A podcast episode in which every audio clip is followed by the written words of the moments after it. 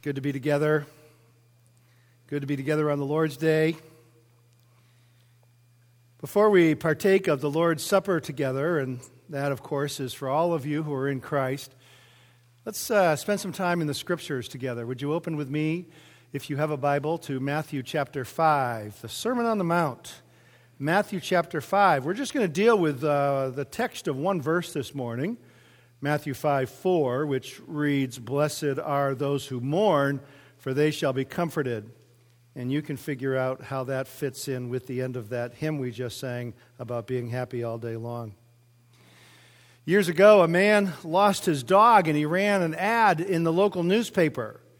And it went like this: "Lost dog, blind in both eyes, deaf in both ears, crippled in hind legs, covered in mange, answers to the name Lucky." Well, that paradox of being called lucky when you got nothing is like the blessed person of the Beatitudes. This person has everything that nobody wants. Like, for example, mourning in verse four. And here's another paradox. Most of what is counted for Christianity today is actually human improvement Christianity. God believes in you. God has dreams for you. God wants to fulfill your God-sized dreams. For those of you from an earlier generation, you are a promise with a capital P. It's all about, like, somehow the reason Christ came was to make you better than you are. Make your life better than it is. And yet, how strange it is that our Lord and his apostles, nearly all of them, died martyrs' deaths. How that all works out, that this could be human improvement Christianity, always escapes me when I think about the reality for why Christ came and how his closest and dearest followers ended up. A couple of years ago, a tornado struck a house in Arkansas. The house had nine children in the family, all of them under age fifteen. The dad and two of the children died and were killed in the tornado. Mom and dad were believers. And that family is a part of a good church out there, thankfully, filled with people who knows what it means when Jesus says in verse four, "Blessed are those who mourn, for they shall be comforted." Everybody around the country, certainly the Christian kind of family and the ways that things get communicated, we all feel very, very badly for those who die an untimely death, especially fathers with many children. And I don't know if any of us quite went into the mourning that the church itself went into. And that the text says, "Blessed are those who mourn, for they shall be comforted." Doesn't make the family's loss any the less, but Christ's promise will not fail them. They will be comforted. Last week, when we spent our time in the previous verse, I mentioned to you that this opening section here of this sermon is evangelistic. He is reaching out to people in order to gain their following of his teachings, in order to gain their following of his teaching so that they go to heaven after death. Great major purpose for evangelism is in order to win souls out of death and into life, out of eternity apart from Christ and to eternity with Christ.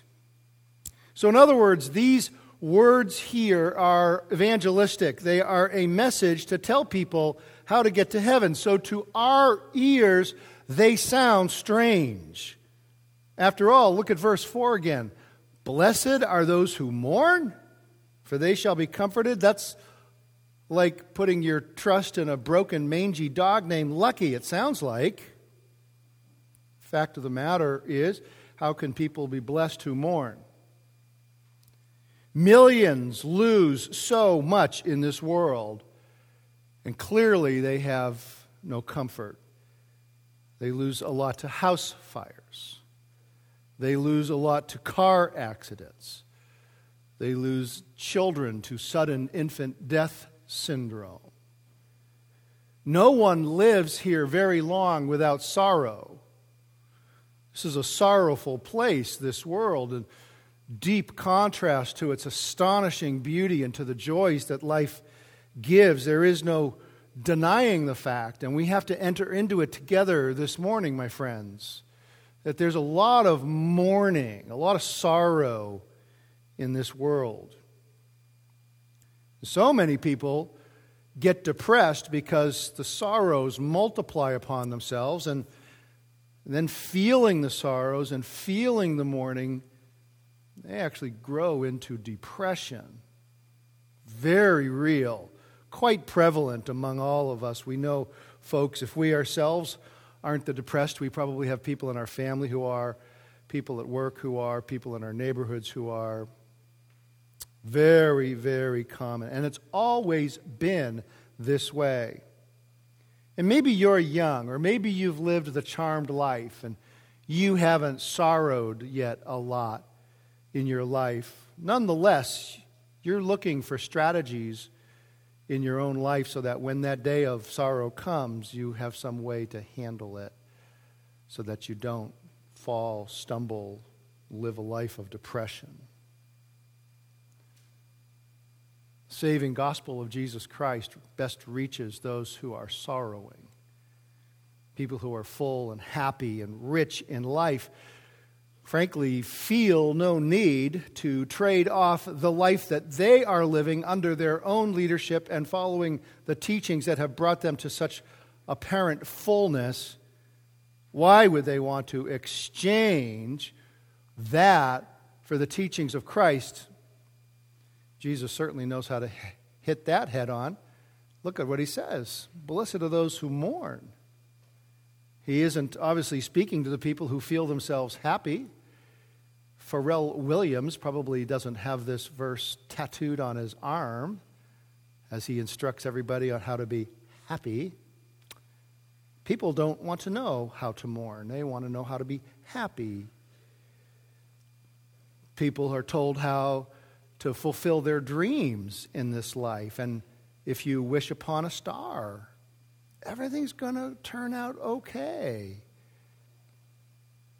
But then what happens is the dreams don't come true, and life gets shattered. The person we marry ends up being someone not right, or we end up being the person who's not right. And life falls apart, and the pain is deep, and lives are shattered. I don't really need to belabor this point with you. Who here does not remember that awful December of two thousand twelve? And who here does not live with that? And you will, many of you, live with that the rest of your lives. That depth of inconsolable seeming sorrow. A feeling that will maybe never go away in this life.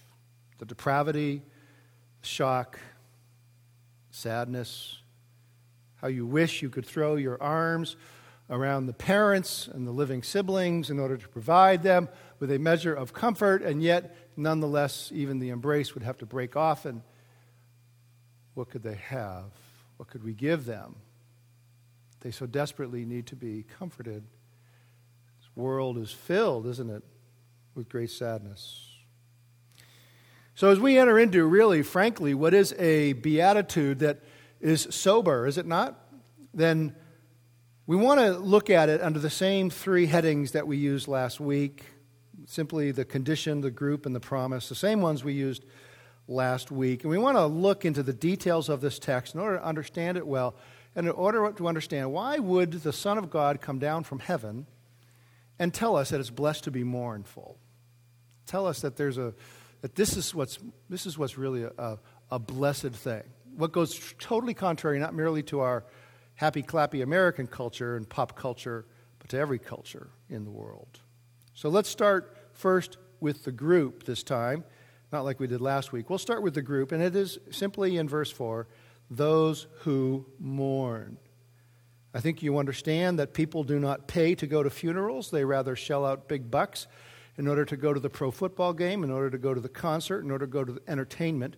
People are not lining up looking for a place to go for mourning. They're looking for a place to go that's going to entertain them, make them happy, make them feel good. Maybe take their minds off of what's going on. Maybe they go to the bar. Maybe they pay for some heroin or a pill or some coke in order to take them to a place away from what this text is talking about. Blessed are those who mourn. And yet, in this world, certainly not all mourners are blessed. Many people who enter into sorrows and mourning are filled with bitterness, anger. They want revenge upon the person who caused them their sorrows. Say they could be in mourning because they lost their job, and they're so disgustingly angry inside that really they're just filled with revenge. Well, that certainly wouldn't seem to fit what our Lord is talking about. So what exactly is the mourning then that Jesus is speaking of here? Well, let's talk about a few things that it's not, but things that often are regarded as, as if it is.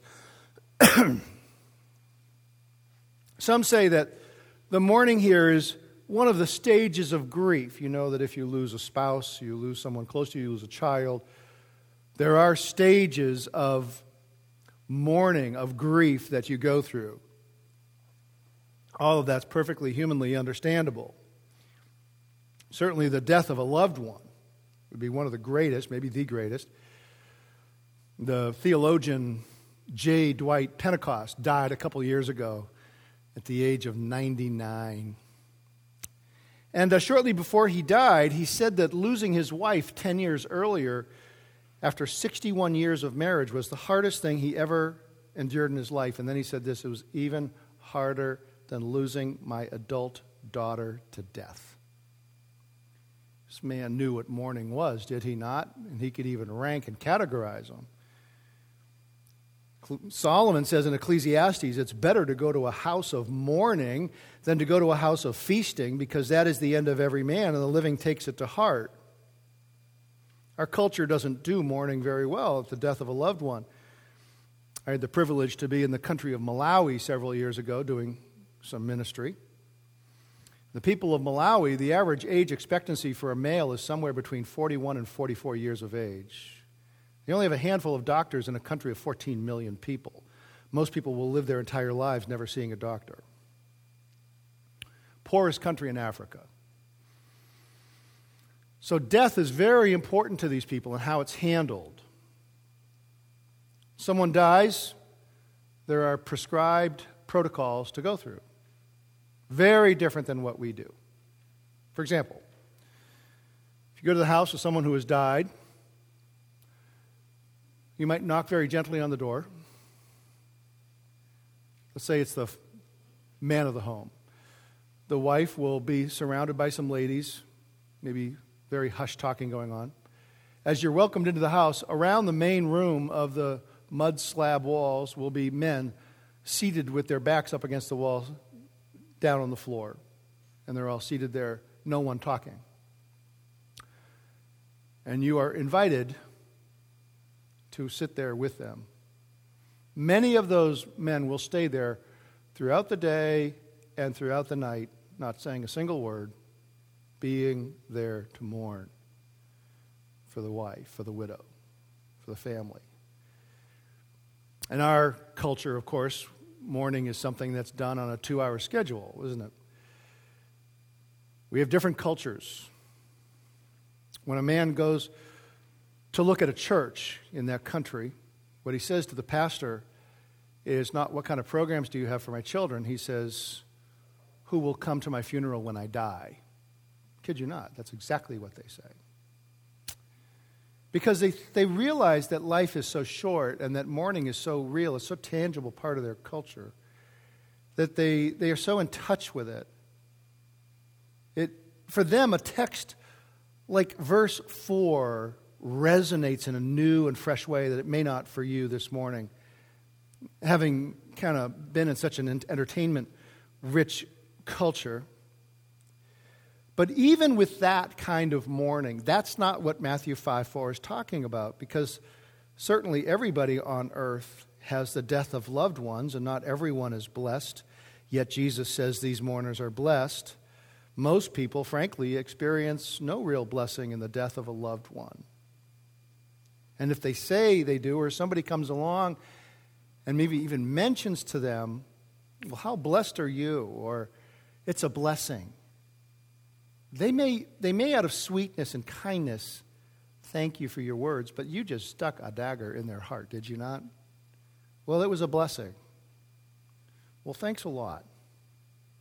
Others have said here that the kind of mourning that Jesus is speaking about is a constant grief over a fallen world. It's a morally corrupt world. We've got a corrupt government. That's certainly big on the T V screen these days. Sin is everywhere. How can you not mourn at the condition of the world? There's abortion on demand, divorce on demand. You know what that does to people's lives if you've lived a while. Schools are aggressively enforcing and advocating homosexuality. And if that isn't enough, then there's worldwide diseases, there's viruses, there's ecological meltdowns, there's the ever-present reality of nuclear bombs that can go off.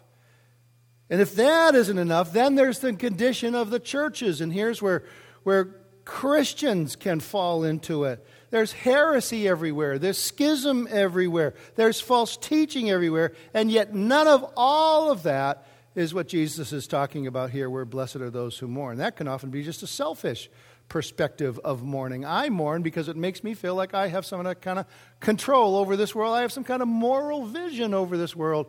And so if I mourn over it, it shows that I'm kind of on a religious mindset. I have an insight into things, when in reality, it's just me being a pessimistic Patty.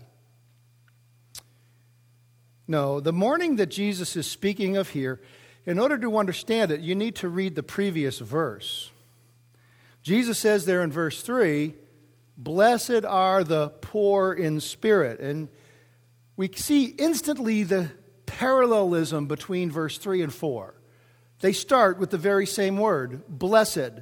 So we know that in Jesus' mind, there is a parallelism to the teaching here by which verse four is intentionally meant to reference back to verse three. They are not disconnected. They are clearly connected. And therefore, when Jesus says those who mourn, he is connecting that to the phrase in the prior verse, the poor in spirit.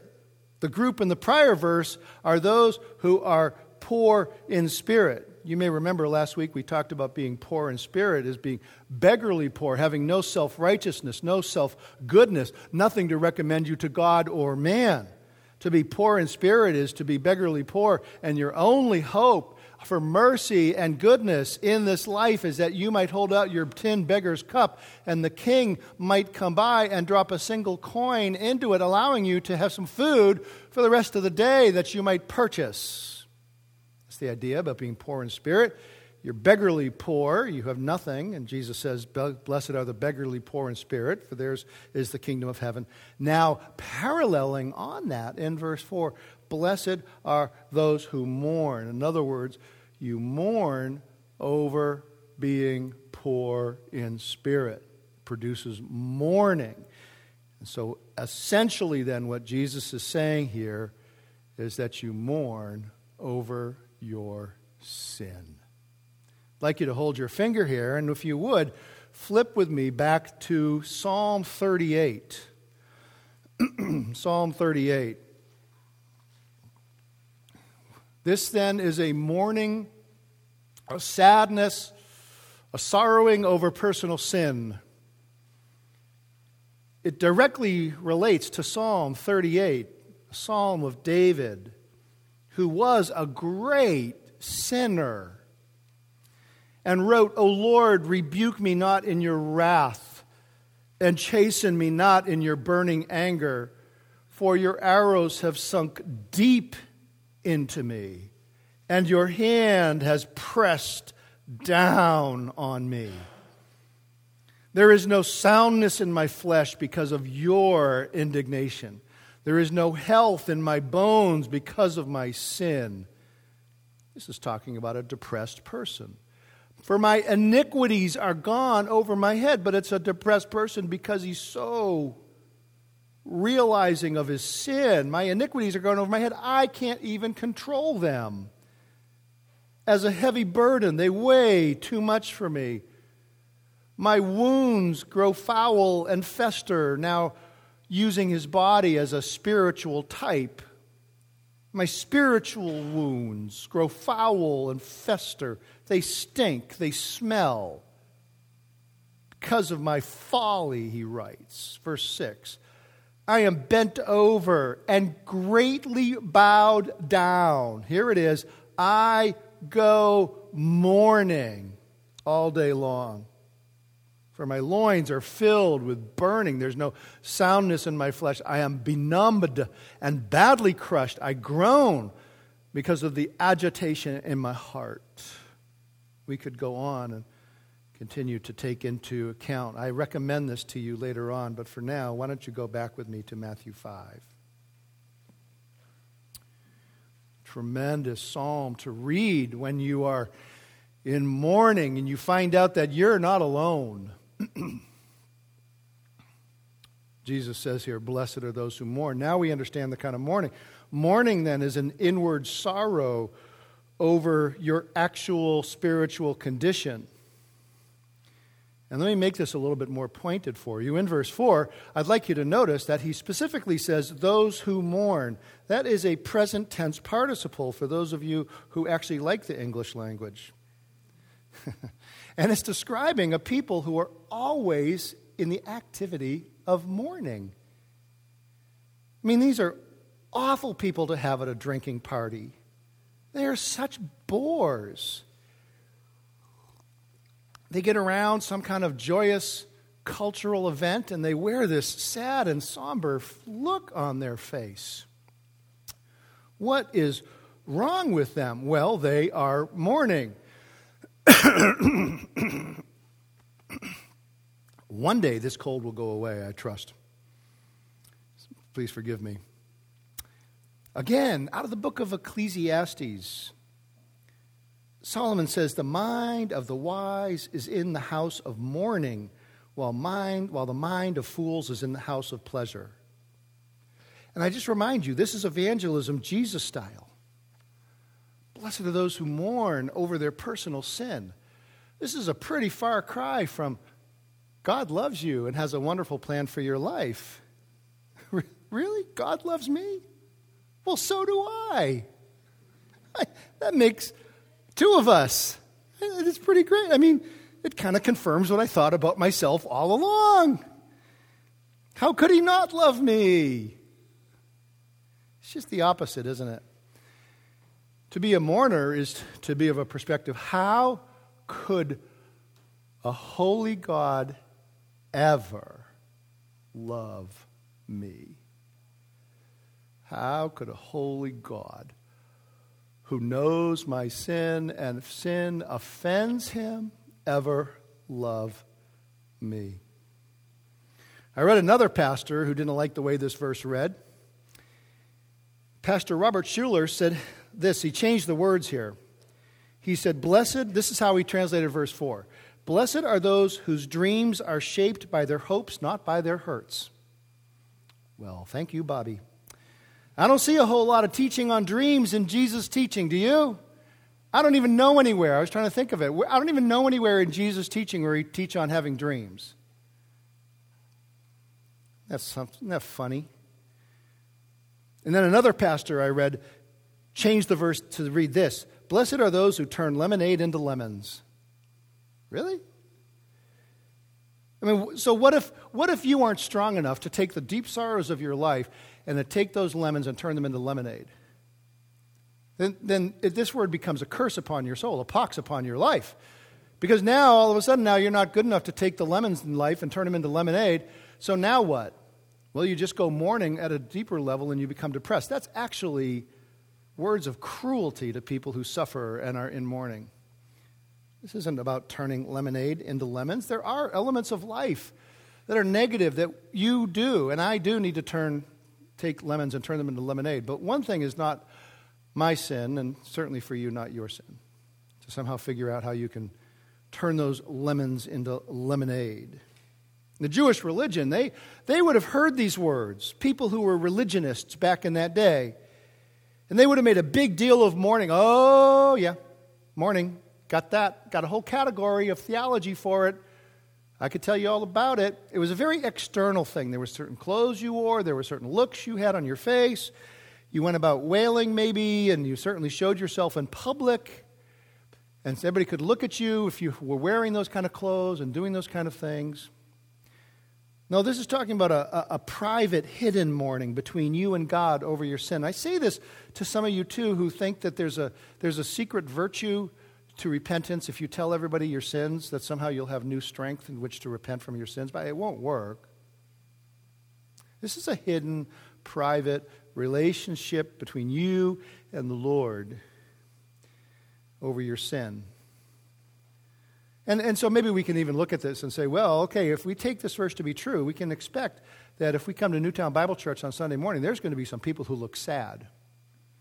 And how foolish of us if we use that against them and in our own hearts say, boy, I just don't really like going to Newtown Bible Church because there's people there who just look sad.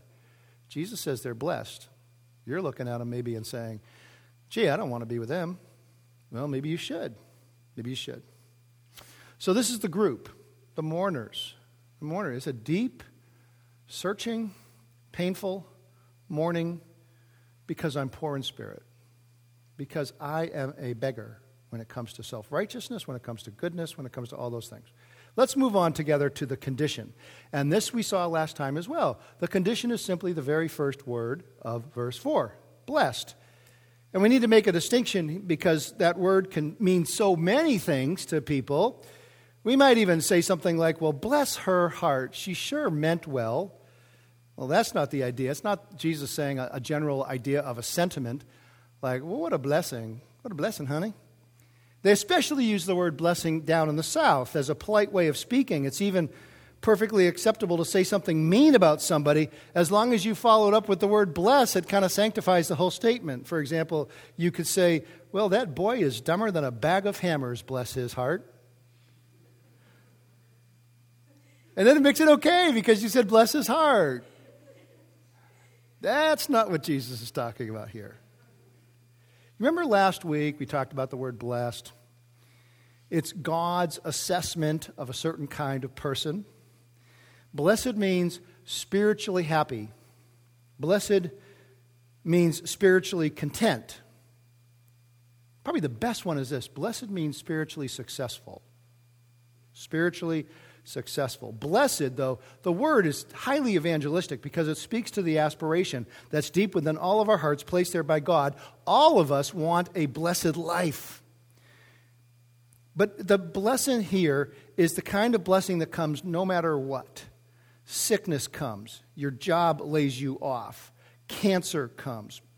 You're in an auto accident and you're paralyzed.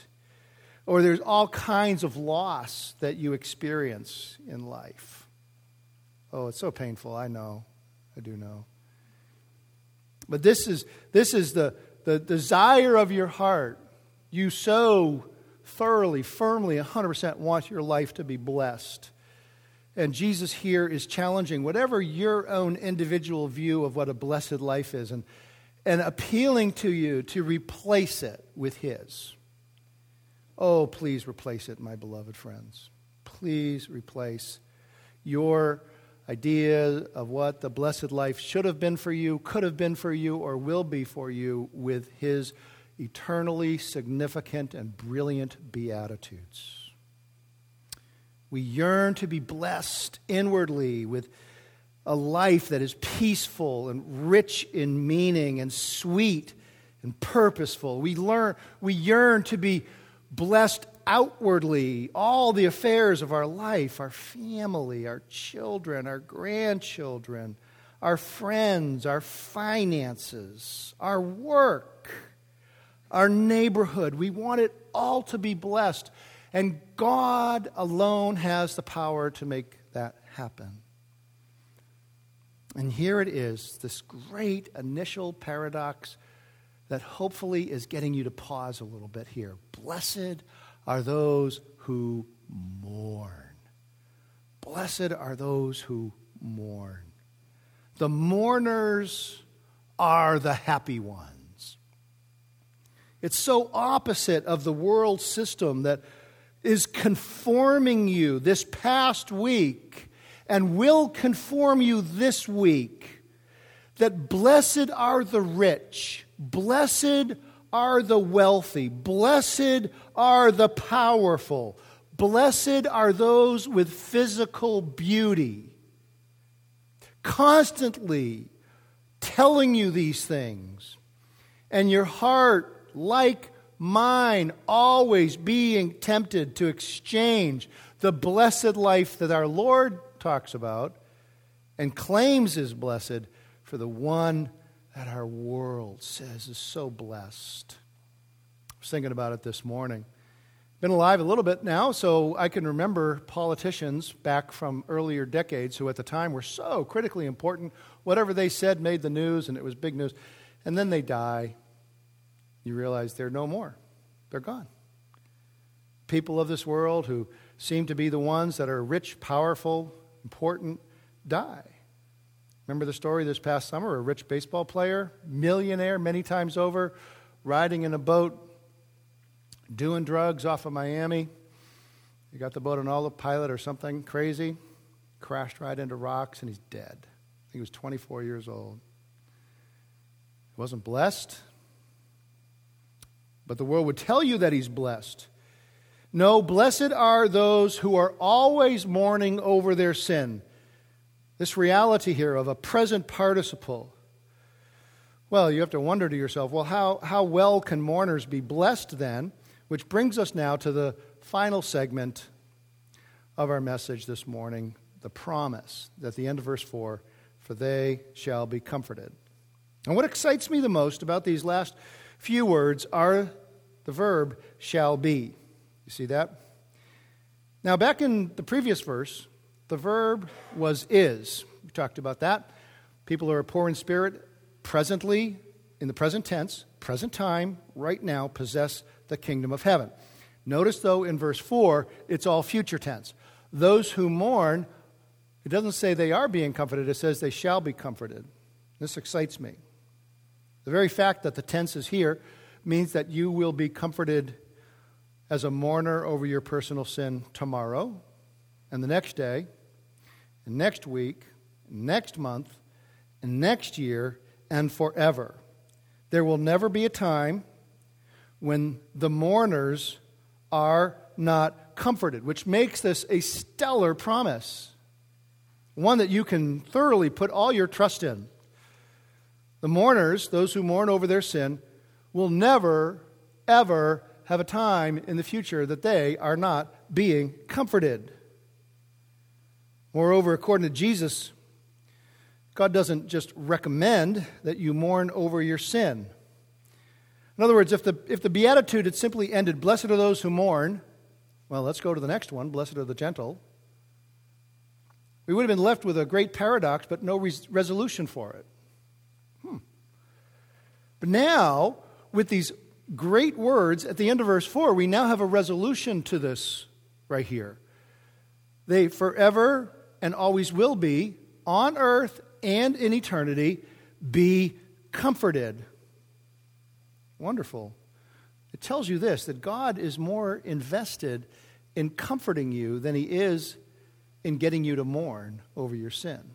For some of you, this is an important revelation right here. This could be your aha moment of this Sunday right now.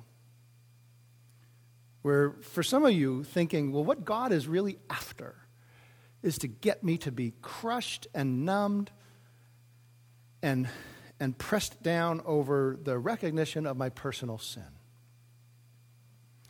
But actually, while God desires certainly that you are fully cognizant of your spiritual poverty, he's more interested in your comfort from it. He is a good God. And I say this to some of you because it's very easy for us to focus in on our own sin because we feel it, and we're not feeling the comfort. So for many of us, for whom to feel something means it's true, to feel something means that's what's real, that's what's the genuine, we need to have the words of faith come shining like a like a like a light right through that fog. They say, no, no, it isn't mourning in and of itself that's blessed, but you're blessed because in your mourning over your spiritual poverty, God's going to comfort you. He's going to comfort you. The blessed person recognizes God's own work in their life of producing mourning, and so responds to the Lord then with no more deceit before you, O God. No more covering. No more compromise. No more lies before you. The blessed are not those who spend their lives running from accountability for their personal sin. Actually, just the opposite. To be poor in spirit is not to see your own sin and then run the other way, try to cover it up, try to hide it, not deal with it. To be a mourner is someone who's open before God, who agrees with his testimony in verse three that I am poor in spirit. There is therefore now no more need in Christ Jesus for me to hide my sin, for me to compromise, to cover it. It is to open it before my God and have such a genuine relationship with him through the blood of Jesus Christ that everything that I am inside is open before him and there is no hiding. Therefore, the mourners are those who mourn over the bitter fruits of their sin. They feel it to its bitter depths, but they are comforted to a greater depth by God. And like we saw last week, do you see the word they in verse four? They shall be comforted. That word is placed emphatically in the original language so that this verse, and when Jesus spoke it, this is what the people heard, they and they alone shall be comforted. So the people then are blessed for mourning over their sin, and they and they alone shall be the ones who are comforted. And this takes this verse now out of the realm of kind of generalities and banalities and puts it to a place of absolute firm decretal promise from an almighty God who holds your universe together with a promise to you of blessing for having a relationship with him of spiritual integrity. And above all, it tells us that the comfort in this verse is the comfort of the eternal heaven. After all, that's the parallel with verse three. Theirs is the kingdom of heaven back in verse three. They shall be, future tense, comforted. So the main comfort promised to you is heaven. Heaven.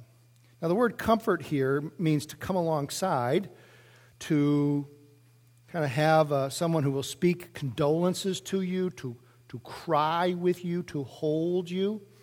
And so preeminently, then, Jesus is speaking of the Comforter, the Holy Spirit.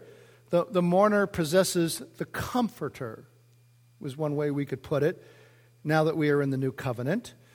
By the virtue of the death and resurrection of Jesus Christ, we have the promised Comforter. You have the Holy Spirit to dwell inside you, the Comforter. So this then becomes, at the end of verse four, a promise of nothing less than God himself is given to the one who is depressed over his or her personal sin. The Holy Spirit then does not mock you for your sin. He does not willingly crush you down for your sin, but he actually ministers to you in order to draw you out of your lust for your sin. Back in ancient Israel, they were they had professional comforters. They were paid to come and make you open up, to get you to cry when something tragic happened. Among the Gentiles, they had professional comforters as well. They had that first function, that is to come and get you to cry, but then they had this funny second function. Then they would exhort you on the proper attitudes that you were supposed to have. I don't know if I'd like that personally. I don't think I'd like somebody coming to me and telling me how I ought to act or how I ought to behave when I'm in a time of sorrowing. But that's kind of the idea. The Holy, the, the Holy Spirit, who's the comforter, that word for comfort is also translated exhort. And that's the idea. The Holy Spirit not only comforts you, he also exhorts you.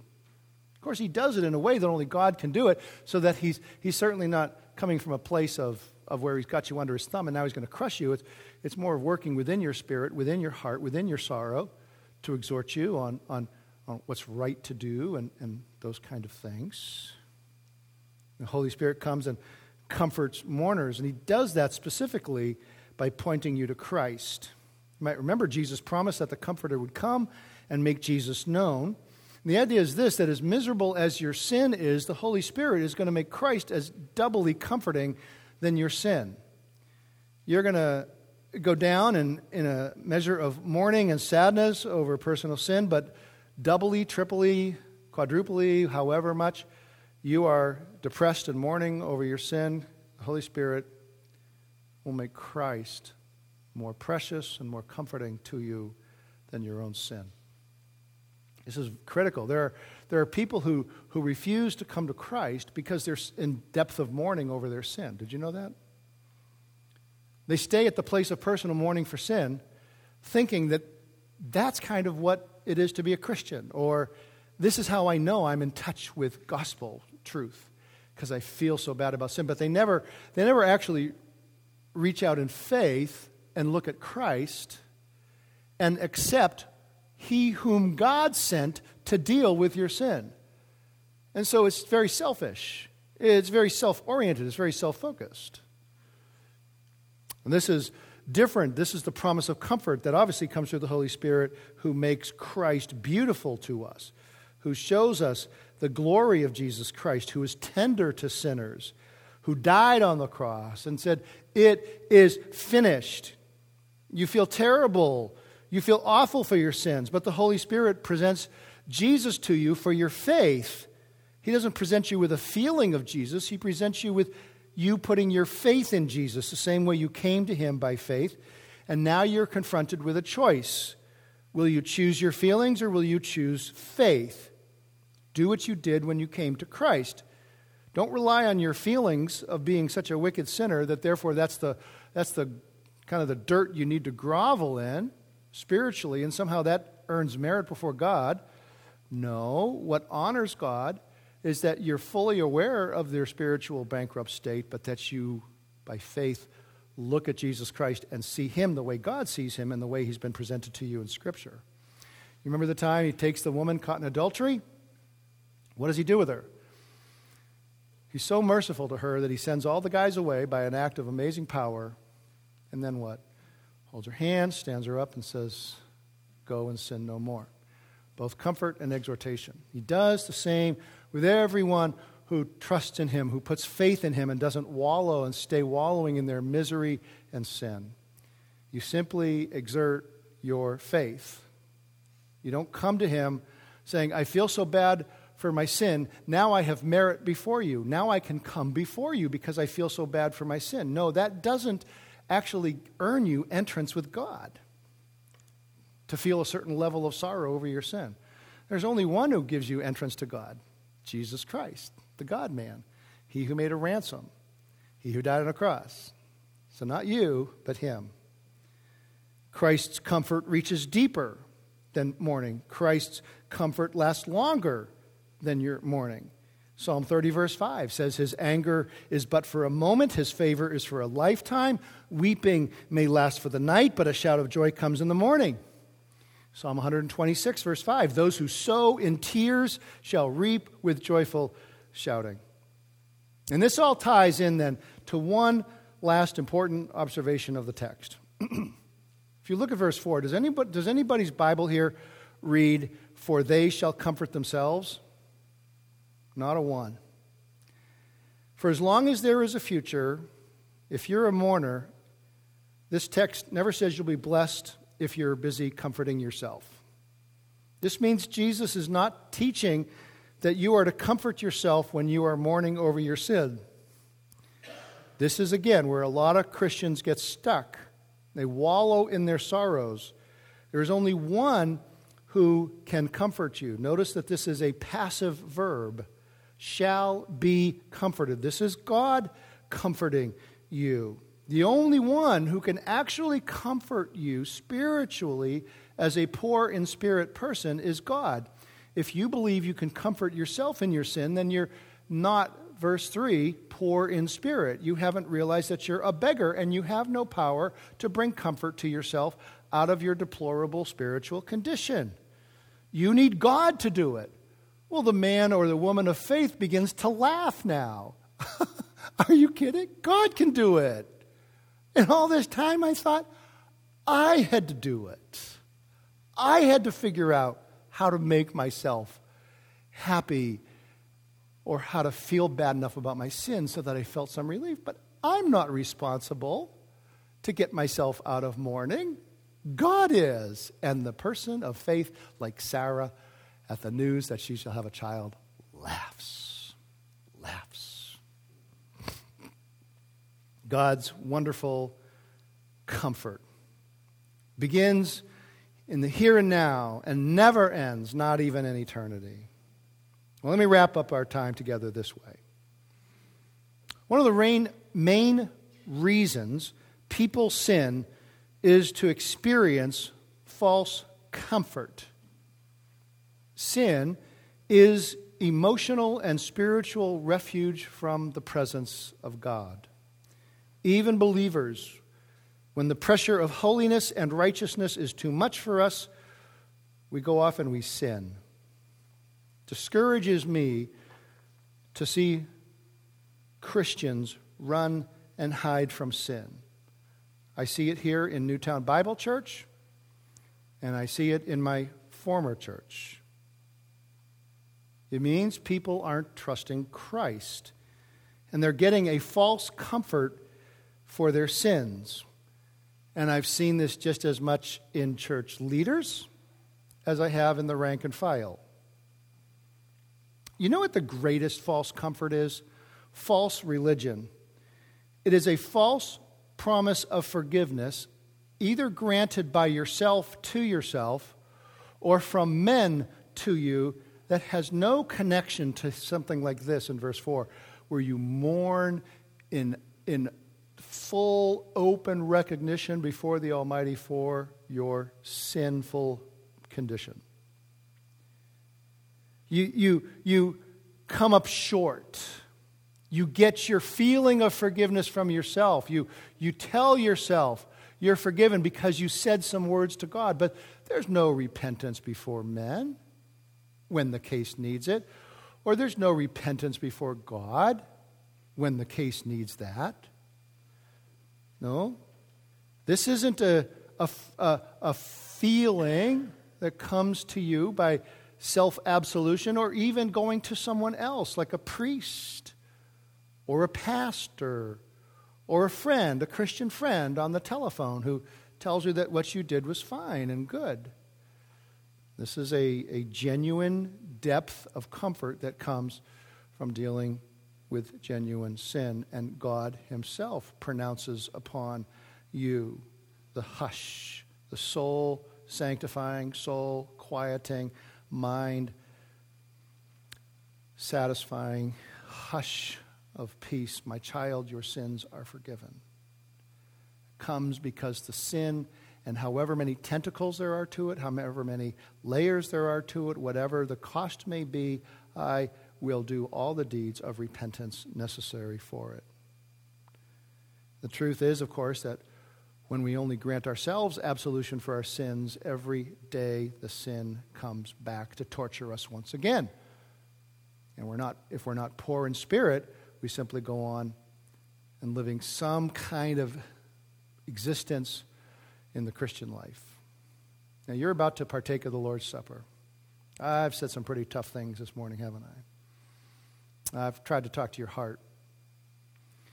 I hope you realize that all of that is only out of my concern for your very best spiritual interest. I want you, however, to take of the Lord's Supper this morning, not based on your spiritual virtue. In other words, not saying I'm good enough, I've, I've mourned enough, or, or I'm good enough. And I don't want you not to take of it because you're saying, well, I'm just too sinful. I'm just too sinful to take of the Lord's Supper. No, I, I, I want you to partake of the Lord's Supper out of faith. Not looking at yourself, but at Him. At Jesus Christ, sent by the Father, full of mercy and love, to the cross. And then do that as an act of faith in Him, And do it with your brothers and sisters who all struggle just as you do as well. Okay? Let's pray.